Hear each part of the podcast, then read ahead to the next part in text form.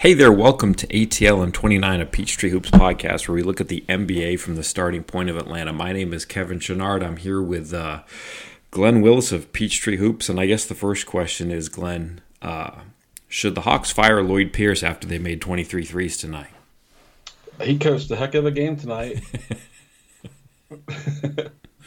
what, what, the, whenever he tells them to make shots, it's they're always better than when he tells them to miss shots. It's just uh, weird how that works. All right. Well, there you have it. Uh, I don't know really know where to start here. Uh, I guess maybe some takeaways from from the win. We've got a, a couple of games to digest from the loss to Cleveland and the win over the Celtics. Uh, so other than maybe thanking Luka for breaking the Celtics collective spirit last night, where do we begin with this one?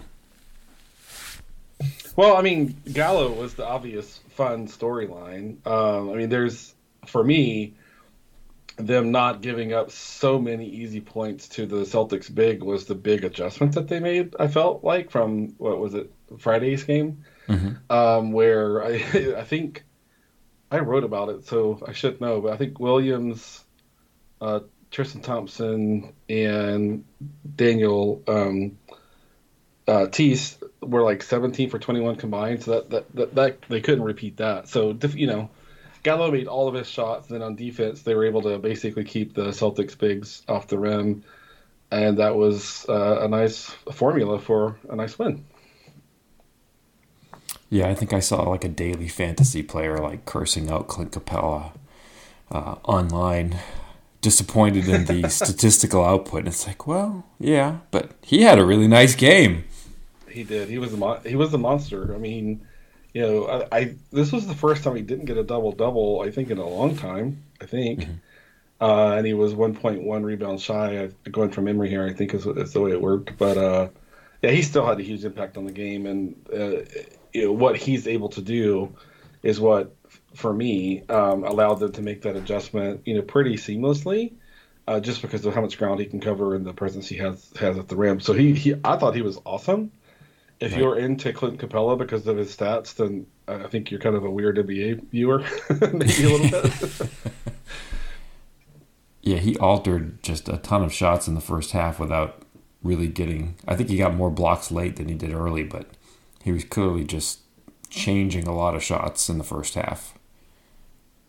Yeah, and then with no Kemba, you know, on on Friday, Kemba was able to pull the coverage up higher on the floor. I mean, he just does that because how much pressure he puts right. on the defense in the pick and roll. As good as Jaylen Brown and Jayson Tatum have been this year, both All Stars, um, they've been awesome, but they still can't quite impact and stress a defense in that specific way that Kemba can. Um, you know, give a few more years. Kemba's been around the league for a long time, and he's an actual point guard, so you know you kind of understand that. But um, you know, the Hawks had to really bring the big like up past the free throw line um, because of what Kemba was able to do on Friday.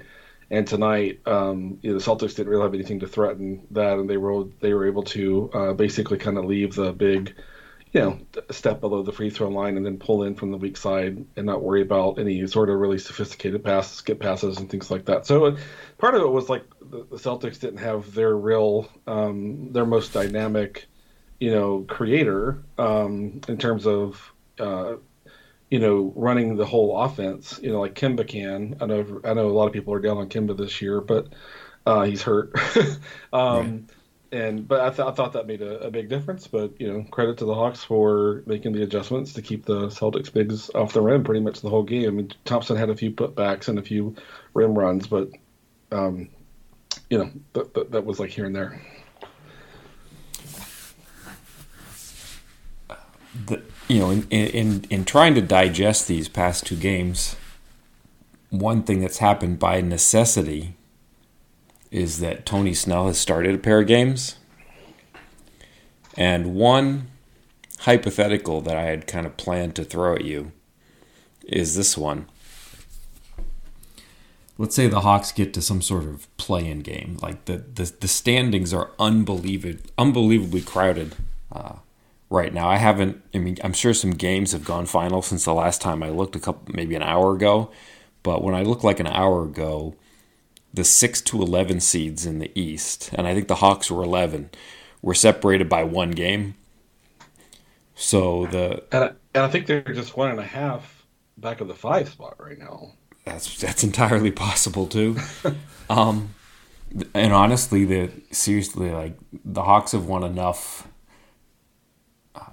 The Hawks have had enough convincing wins and enough narrow defeats that if you lay out five to eleven, they might have the best net rating of all those teams.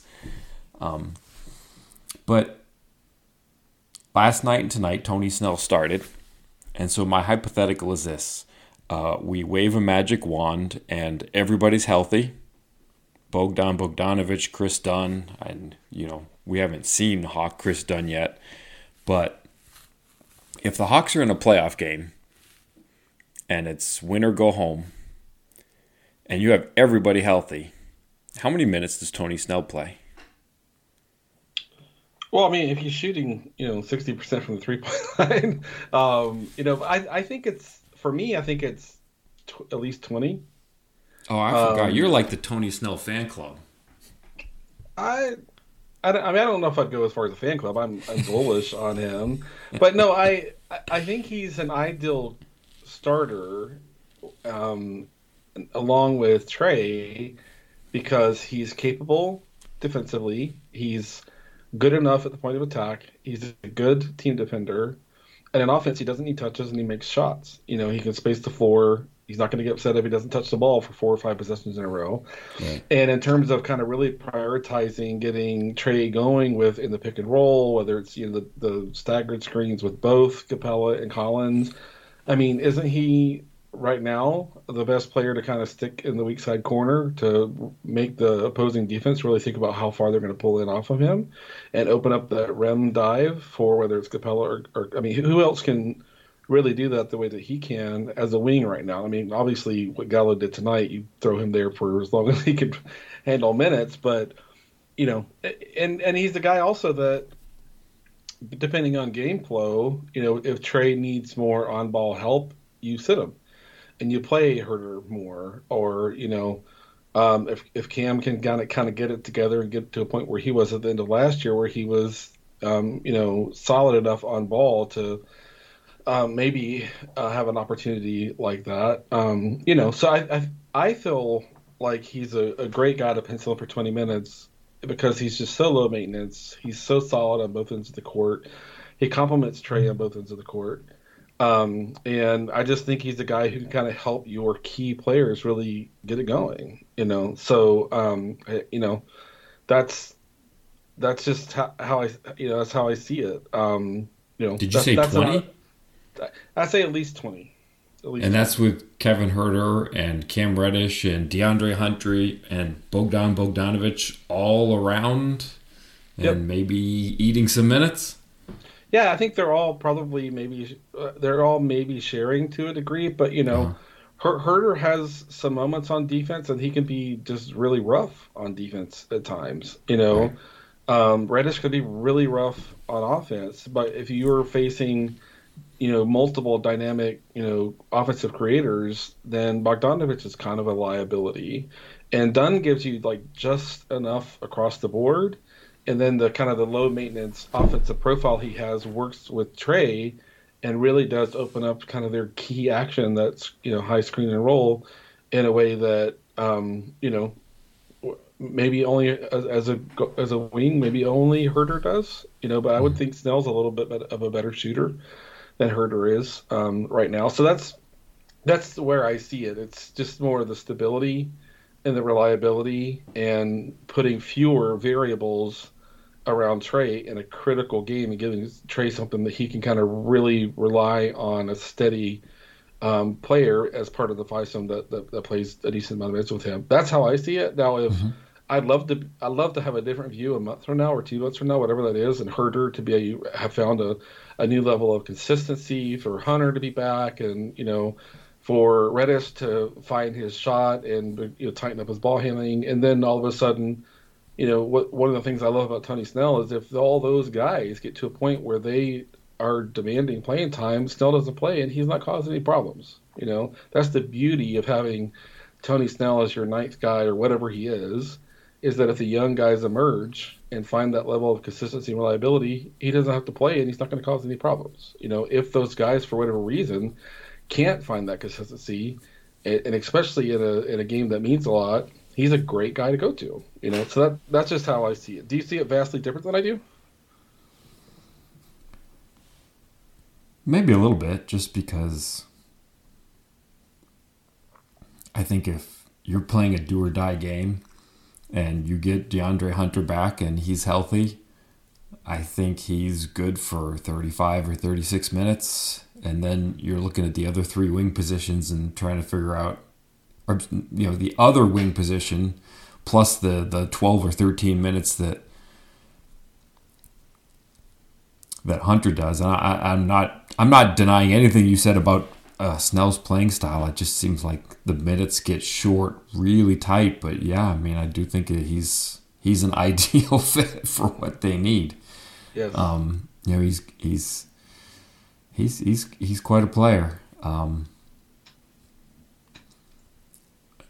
yeah, there I, are there are enough inconsistencies in some of their other wing players so that, that you can kind of squint and, and, and blur and, and, see how it works. I think the biggest variable there is is Bogdanovich.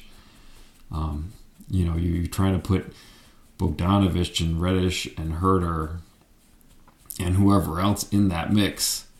Uh, I, I, don't know that there's 20 in there for Snell, but uh, I, I do think that he would be a part of the rotation in a do or die game and that he, he should be I was going to actually ask the question and, and frame it two ways, like what would you do versus what what's Lloyd Pierce going to do. Um, but I feel like you know a do or die game, he he should probably play.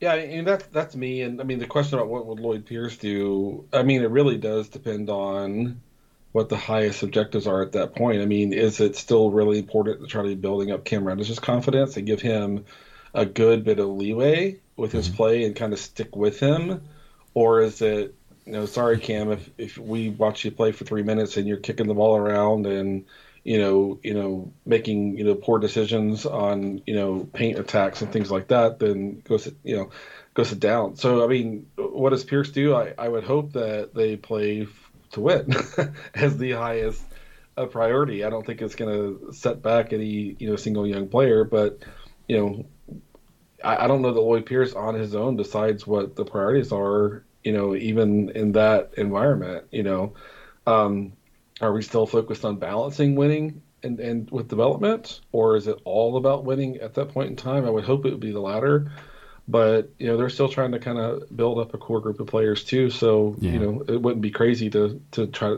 for them to want to take a more balanced approach, which would mean you're probably sticking with a Reddish a little bit longer and a Huerter and you know such. Okay. Uh, looking at the two games Cleveland, Boston, Danilo Gallinari, uh, the man who had zero rebounds last night and I think 38 points tonight. Uh, is there any difference there other than making shots? Like, oh, well, there's a huge difference to me. Okay, what, yeah, what, yeah. what was different? Well, I mean, he was. I he looked like someone. I don't. I mean, I don't. I hate to put like words in his mouth, uh, so I'm just describing the way he looked to me, just to be clear. I I did, I, I wasn't part of post game, or you know, I haven't even heard post game, or you know, anything like that at all. So I don't know what he said, might have said and stuff. But um, he looked like a guy who felt badly about what happened, you know, in the Cavaliers game. Um, I I noticed he was sprinting back uh, to the degree he could sprint on defense. He was communicating very firmly. I, I, saw one possession, for example, where he, I think it was he was on the court with Okongwu at the time, and he ran back to catch. I think it was Thompson, the rim runner, and but you know the they wanted Okongwu on Thompson, and he was you know yelling at Okongwu to come take Thompson from him so he could get out on his guy. And you know when you just watch that, to me, it's like that's what we needed on that last possession against the Cavs. Is we needed more you know communication with him and Solo on how they were handling that side of the floor that they were on. Um, and just you know a little more sense of urgency and you know he's a human being i mean g- guilt can make us do you know work pretty hard at times feeling badly for letting down people around us if that's how he feels um, from a professional standpoint not a human standpoint you know but he just he looked like he was you know had more attention to detail a little bit more sense of urgency you know and for me it was maybe I'm just making too much of how that one last possession looked versus the Cavs, but I definitely noticed him doing things in this Celtics game that made me feel like if that was what he was showing in the last possession against the Cavs, that the Hawks had a pretty good chance to win that game. Yeah, imagine that just as a, a professional of pride, that probably having to look at that replay was unsettling. I Is hope that so. fair? I hope so.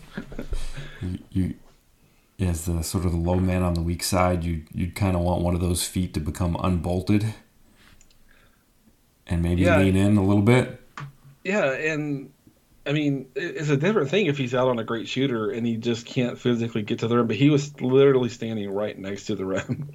Yeah. I just watched um, uh, the rookie. I forget his name now. Um, I, I was calling him in my head after your joke, Evan Turner Jr. because he looks so much like Evan Turner. Um, but uh, you know, he went in and, and knocked. I mean, it looked to me like literally Gallo just you know, it was, I was like, is he having one of those J.R. Smith moments where he doesn't know what the score is, or he doesn't know how much time? Like, what is he doing? You know, so, um, you know, I mean, we can break down that play more, but the, your original question was around kind of how different was this game. Um, you know, it, it's hard to know how his mindset coming into the Boston game affected his shooting. It's possible, probably we can only guess at that but I noticed um, him applying himself to a level in other parts of the game that made me feel like if that's what we saw, that then the Cavs game Hawks win that game probably. So, did you what, what did you think it was just the shooting that was mainly different tonight, or did you see something different? I mean, I I I think there's there's some overflow, and that the good shooting kind of makes you a little more engaged and a little more uh, voracious on the court. But you know, I'm still very worried. Like, what sort of player is he? he I mean, if he's not making shots, he's an inst- he's still sort of an instant liability just because of his defense. Right. Uh, it's it's hard to find a spot for him defensively because if you put him near the rim, you lose so much in rim protection and rebounding. If you put him out on the perimeter, you lose so much in terms of him being able to stay in front of anybody. Uh, so, I mean, he's a, he's obviously a brilliant offensive player and has been for a very long time. He's been in a prolonged slump of maybe what three weeks or something, and he's he's coming back from an injury, Right. and you don't know how much that weighs into it. I think you know it's been referred to a couple of times. Lloyd Pierce has said that it was sort of his first ever sort of ankle injury, but you know I I still think there's a lot of room for concern there. Uh, obviously, he's you know it, it's literally night and day uh, in terms of offense and defense, but um, you know he needs the shot making to make even to make the offense work to the degree I think it needs to. Yeah, he, he does. Um, and it's not just sort of his defense in the vacuum. Um, uh, apologies, Kevin. Are you hearing that? I th- it does feel like the audio changed a little bit there. I, I I'm hearing a lot of background noise. Hmm. Could be. Sorry about that. I, hope, I know you only probably need to edit that, but it's gone now. Okay. Um, so, um, but yeah, it's and it's. I mean, I think we all knew that he was a challenge to put the player, even when he was coming to the Hawks. For sure. Um, but the thing that really stands out to me is the way that teams have been seeking him out and working very specifically to isolate him and go at him. You know that that happened um, in the the Celtics game. You know they were um, one of the reasons they were able to get to the rim the, the way that they were so easily. In addition to what Kemba was doing, was just them able to kind of get Gallo where he was the low man on the weak side and coming to the rim and him just not be able to do anything with you know someone who can jump like Robert Williams III um, and stuff. So it you know, I mean, uh, you know, Lloyd Pierce goes to a zone I think when he can. yes. to try to accommodate his minutes. Um, you know, so there are some things that you can do, but there um, are, are, also just games where you run up against teams that re- are really, you know, experienced, that have you know a lot of continuity to them. Like the Jazz really sought him out. You know that that, that core group's been playing together for like three or four years now. You know, right. Um, and that those those are the teams I think that can kind of pick on him and isolate him, and, and it is an issue. And I think that there are, you know, say in a play-in game or a playoff context or what have you, there are games where, um, you know, it happened last year with OKC. There were there were a couple games in in their one playoff series with Houston where they had to just pull them off the court. You know, because he couldn't, um, you know, hold up to what the way Houston was able to kind of kind of pick at him. So th- there are concerns about you know feeling like he can play 25 minutes a game every game, regardless of opponent, regardless of game flow. I, I don't think that's true at all. Mm-hmm. I think that it's really nice to have his shooting as a pick and pop player and a guy who can kind of create shots on the second unit is really valuable. But you know, I think there's some downside to him just being a unquestioned, you know, rotation player, right? Game in game out, especially in this condensed season, you know. And they do have a player in Solomon Hill who's kind of an ideal sort of twelfth man power forward sort.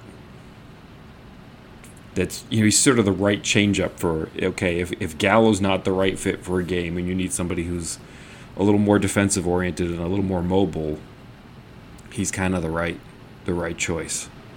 Uh, but right. let, us go to the end of the Cleveland game because both of those protagonists uh, figured prominently. they did. yeah. Okay. So there's sort of four things that irked me about losing on a dunk. One, Lloyd Pierce not having Capela in the game. Yep. I, and I get why you don't put Capela in the game. You you don't want a bad free throw shooter in the game. Yep. But you have the lead. And you don't have John Collins. And I think I mentioned somewhere earlier, uh, Gallinari had zero rebounds in like 27 minutes in that game. Yep. So even if you force a miss from Cleveland, are you going to get a rebound with no Collins and no Capela? and you know Gallinari clawing and doing what he can, but probably going to be a little overmatched on the glass. I just think that's a situation where you have to have Capela in. I think Bickerstaff did a great job not trying to call timeout and get reorganized because the the Hawks really just had a lineup that wasn't going to offer any interior protection. Okay, so so that that's one. Then we have Solomon Hill who just kind of decides that it's going to be time to trap. And honestly, and this is almost comical, it's it's kind of bad for him to do that because he's probably the best rim protector on the floor. Yep. Um, and then you have Trae Young who claimed that and I can kind of see it a little bit because if sort of if you decide that you're just going to kind of man up with the five guys, uh, he he said that he had a tough time choosing uh, which of two people to guard on the weak side, and I think he was trying to get a little bit closer to the corner in case the ball went there, and that kind of left him out of position for stopping the drive that uh, Lamar made.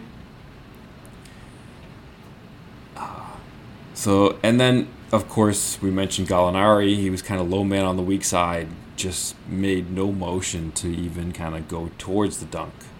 Uh, right. So if you're going to take those four things and kind of uh, rank uh, the most mortal sin from that group, uh, how would you go one to four? Um, I, I would go with Gallo only, only because he he at least could have fouled the kid. Right. I had to look up his name. It's Lamar Stevens. So um, here we are talking about you know the greatest NBA moment he may ever have in his career. I gotta get his name right. So, uh, I feel bad not not doing this. I, I looked it up. I, I cheated. Um, so for me, it's it's Gallo just at least not making the kid make two free throws to give his team the lead, and uh, uh you know pressure. Um, you know that's obviously going to be I think harder for a young player to, to convert than an uncontested dunk. It's kind of I feel like I'm being Captain Obvious there for a second, but um, it, so for me, it was Gallo just watching him and not even taking a step toward him. Right. Um, like to me, like I said, it was so bad. I, I was wondering if he's having a J.R. J.R. Smith moment.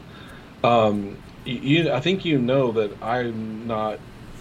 I don't feel the need to be as hard on Solomon Hill as it seems like everybody else is. Maybe I'm an outlier there. That's okay, you know.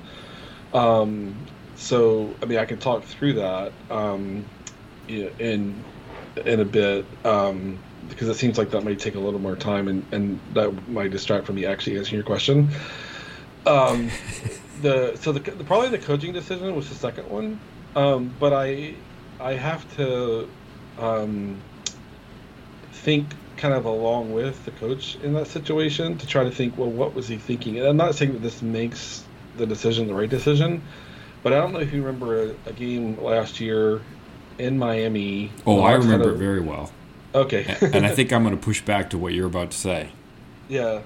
Uh, well, I mean, in that situation, um, he could have called. You know, they were up. He rolled with. He had Bembry in for Trae. Right. And he, he just kept the defensive lineup on the floor with the lead, and kind of worked through a basically a terrible offensive possession. I think Bembry had a bad turnover on the left baseline, if I recall correctly. Um, what was I think what was the worst, the worst about that was he had a timeout he could have used to get right. Trae into the game. Um, that was a little different than in this situation where he, I think he had to know once he sent his group out, he didn't have another timeout. That's that's what's different for me.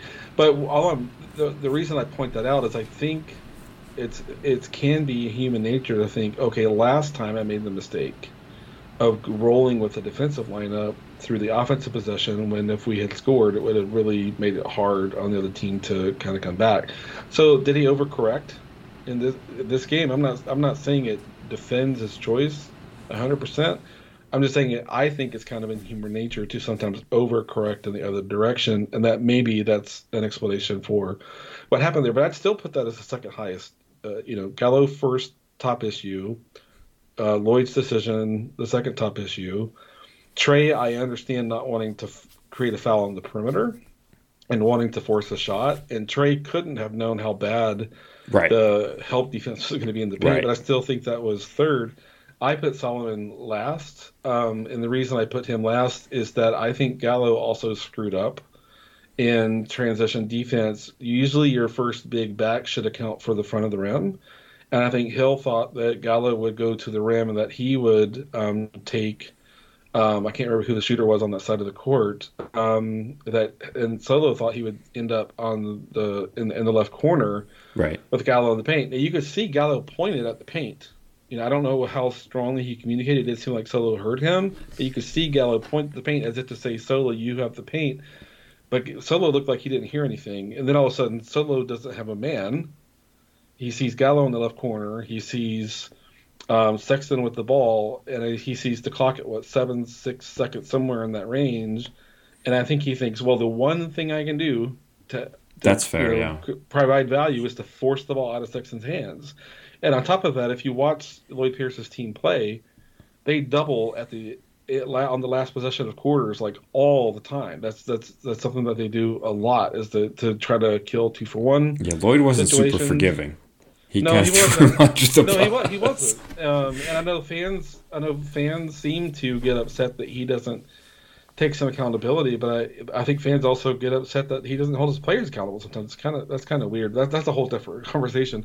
So for me, it's number one, Gallo. You know, um, being a statue at the rim. Um, the next one was the coaching decision.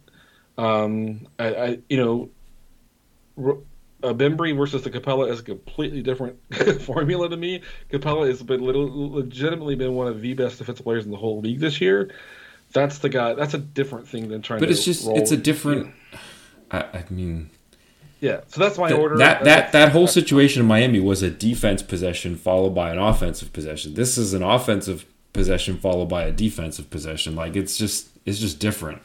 Right. Like you had you had the lead in both cases, but the sequencing right, is different, and that that that makes you know, and not to mention the timeout issue, but you know uh, those par- those two factors together make it completely different. You know, the, the parallel was against Miami. They had a lead, and he stayed with the defensive lineup and was like, "Okay, I'm just going to have my best defensive lineup on the next possession, whether we're up one points, two points, three points, whatever it is." In this case, he put his best offensive lineup, or what he I mean, probably wasn't his best offensive lineup, but another reason to kind of criticize him. But what he thought was his best offensive lineup um, for that possession, which is the exact opposite of what he did in in Miami. And I'm only isolating the offensive possession, you know, um, only. Um, and they lost both games. So I, I, I feel like he overcorrected from what happened in Miami um, last year. And um, you know, I know it sounds like I'm defending him, but I still think that's the second worst um, yeah. you know, error that that was made. What, what order would you put them in? Uh, I'm pretty close. I, I would start with Gallinari and then Pierce. I'd probably put Hill third, just because it's such a chaotic situation that you, you put your team at a huge disadvantage. Right. He he didn't leave himself any room to get back in the play at all. Too like even as far as the trap goes, he like felt like he kind of overshot it. Like right. it almost felt like if if they wanted to, they could he could have split that double. That's how far. Like it didn't even seem like it was that good of a double. I, I don't know. And and and Tony Snell did not know he was coming. That, that yeah, was... Tony Snell did. Yeah, and part of the reason it was it, it was that Snell didn't coordinate with him. So you you got to get your teammate with you if you're going to try something like that. I don't know. I just I didn't think that was particularly. If I I get why people would criticize Trae, but I also kind of get what he was saying. You know, in a in a transition situation, I think you're going to take a couple steps in that direction, and I, I felt bad a little bit for Trae in the sense that you know if if you look at the entire 48 hours of basketball, uh, he was he's been pretty chippy. Like he he's Yep. He's sticking his nose in a lot of places. He drew like three offensive fouls, at least three offensive fouls last night. Uh, that that being the Cleveland game. Right. Uh, I I thought he brought brought the same sort of intensity in terms of just sticking his nose in places where it didn't belong and offense on the offensive glass against Boston. Um, he was just you know just had a high motor for both games, and so people. If, all you're going to go off of is Sports Center, and the one thing you saw from the last 48 hours of Hawks basketball was them getting dunked on to lose a game, and you see Trae Young kind of out of position, not making any body contact whatsoever. It, it, looks bad for Trae, and I don't think it's a fair reflection for, for how well he played in both games, really.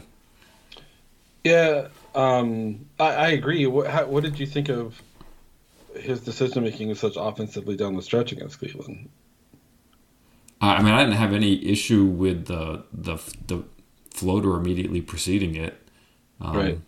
I mean, I think that's a that's kind of the, the shot that you get at that point. Uh, it, it seemed like the best shot available to the whole team there. So I, I saw some criticism of that floater, and that just, I mean, that's just a, that's just the shot you get. You're not going to get any closer to the rim against Jarrett Allen. I mean, Jarrett Allen got bulldozed by Capela on a number of plays, but in space as just sort of a vertical defender, he's elite. Like he's very good at that, and so he he got a great challenge on it, but Trae just got it up higher and it bounced around and it didn't go in. But I thought it was a perfectly reasonable shot for the situation.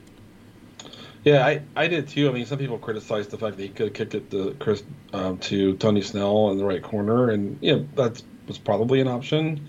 But the reality is, is you're running something for Trae to create, whether it's, it's a shot or or if he really collects like two, maybe two and a half defenders then an obvious kick out. That's what every NBA team runs, or not necessarily that specific set, but that's the situation that every NBA team is trying to get to with their best player, mm-hmm. creating in space um, with a you know an advantage on a defender, and if the defense collapses, a decent shooter to kick it to. So I thought the decision making was fine. Um, you know, was could, could they have realized that Cleveland was going to live with this floater, you know, over the last three or four minutes or whatever it was? I mean, sure, but the takeaway for me when I look at sort of the collective results of the last three to four minutes of offense is I think the Hawks and Trae have to figure out is that floater what they want.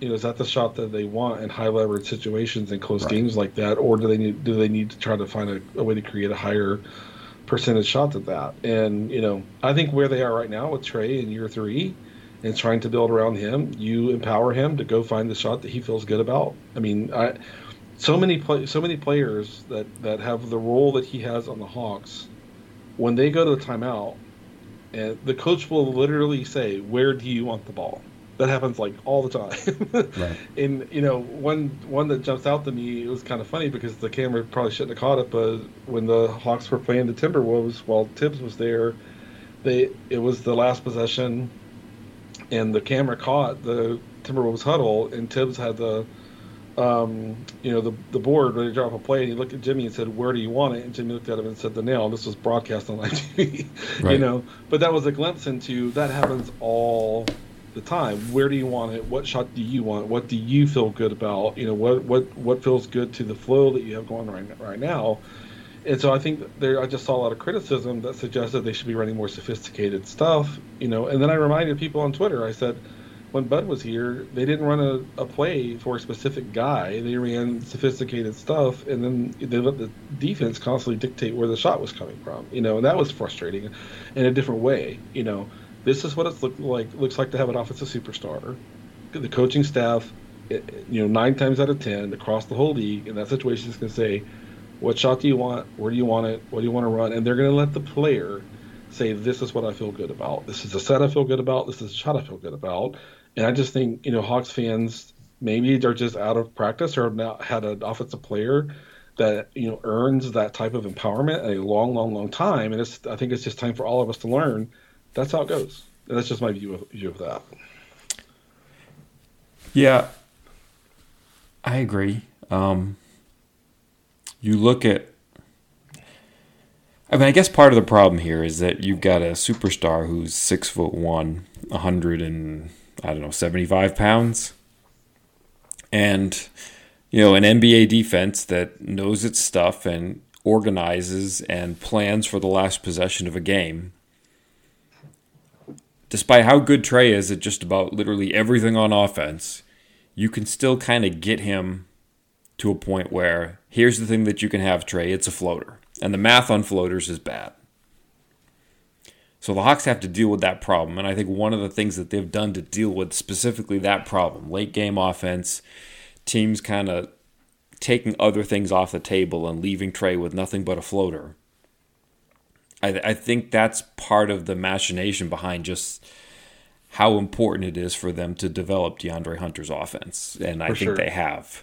And you can see it. It's like, okay, you're going to be our our featured second side offensive action. You know, you're going to be at the core of all of it, and they've done it plenty in you know just regular 48 minutes of basketball situations. But I think you're going to see over time uh, as as more and more of these close game situations develop over Trae's young career.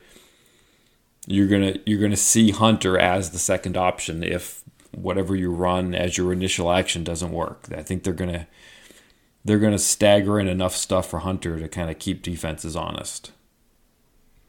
Yeah, I, I agree, and I, I do think that's the future. And um, you know, I I I too feel concerned about trying to build around you know one of the smaller you know offensive superstars in the league, just because of how easy it is to take space away from him if that's what the defense prioritizes. And really, there's no reason for them to not prioritize that right now. Right. Yeah. I think that's one of the reasons I, I envision Gallo having an important role was Gallo can you know has the experience and the you know the savvy um, he's not going to be afraid to kind of be the guy that takes shots, so he's an option there. That happened in the Dallas game, and it looked ugly, but that was just one one repetition right. there. You know, that wasn't how that exactly how that was supposed to go. I think he was probably the third option, the way that play was drawn up. You and I talked about that on your on this pod. Sure uh, just remembered. Um, so you know, he, for this year, you know, I thought I think Gallo was a nice bridge. If Hunter has been so good, I think Hunter has exceeded expectations that maybe he's just ready now. But if if the way that the season went was that he needed more time before he became, you know, one of those you know top two options at the very end of games, then Gallo was a nice bridge for that. So I you know, and Bogdanovich loves those mo- he loves those moments too. You know. Mm-hmm. Um, my father-in-law lives in Sacramento, and so I just happened to have seen a lot of games. You know, he, he and I used to go catch one or two whenever I'm, you know, we're down there and things like that. So I've seen a lot of Bogdanovich even live, you know, and he lo- he loves those moments too. So there, there's a lot more this year than just Trae. It's just that, um, you know, none of them are available yeah. right now, and that that's what they had. But I, I think you made a great point about, you know, I think it seems like we agree that the floater can't really be the you know be all end all in terms of what they go to as their bread and butter late in games. It's not a bad kind of secondary you know thing to get to if you can't get to the, your first very first choice. A, a lot of the math on end of game basketball shots is bad, but Yeah, just is, in right. general for floaters, it's not great. Right, but but that's why in the playoffs, like guys who are good in the mid mid range are so valuable Right. because that's what defenses are willing to often you know give you you know with with the choices that they make and things like that. That's why like a Chris Paul has been so valuable in situations like that. You know.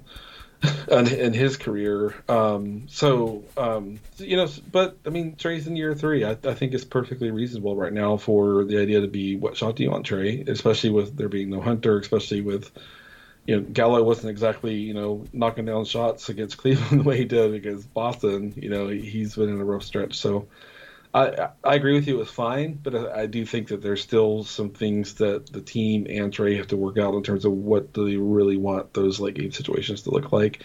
How do they, how do they play through Trae? Allow Trae to be the guy, but create the highest percentage um, shots that they can create in that situation. I agree with you. The floater's not not where to settle on. Uh, is there anything else you wanted to address before we adjourn?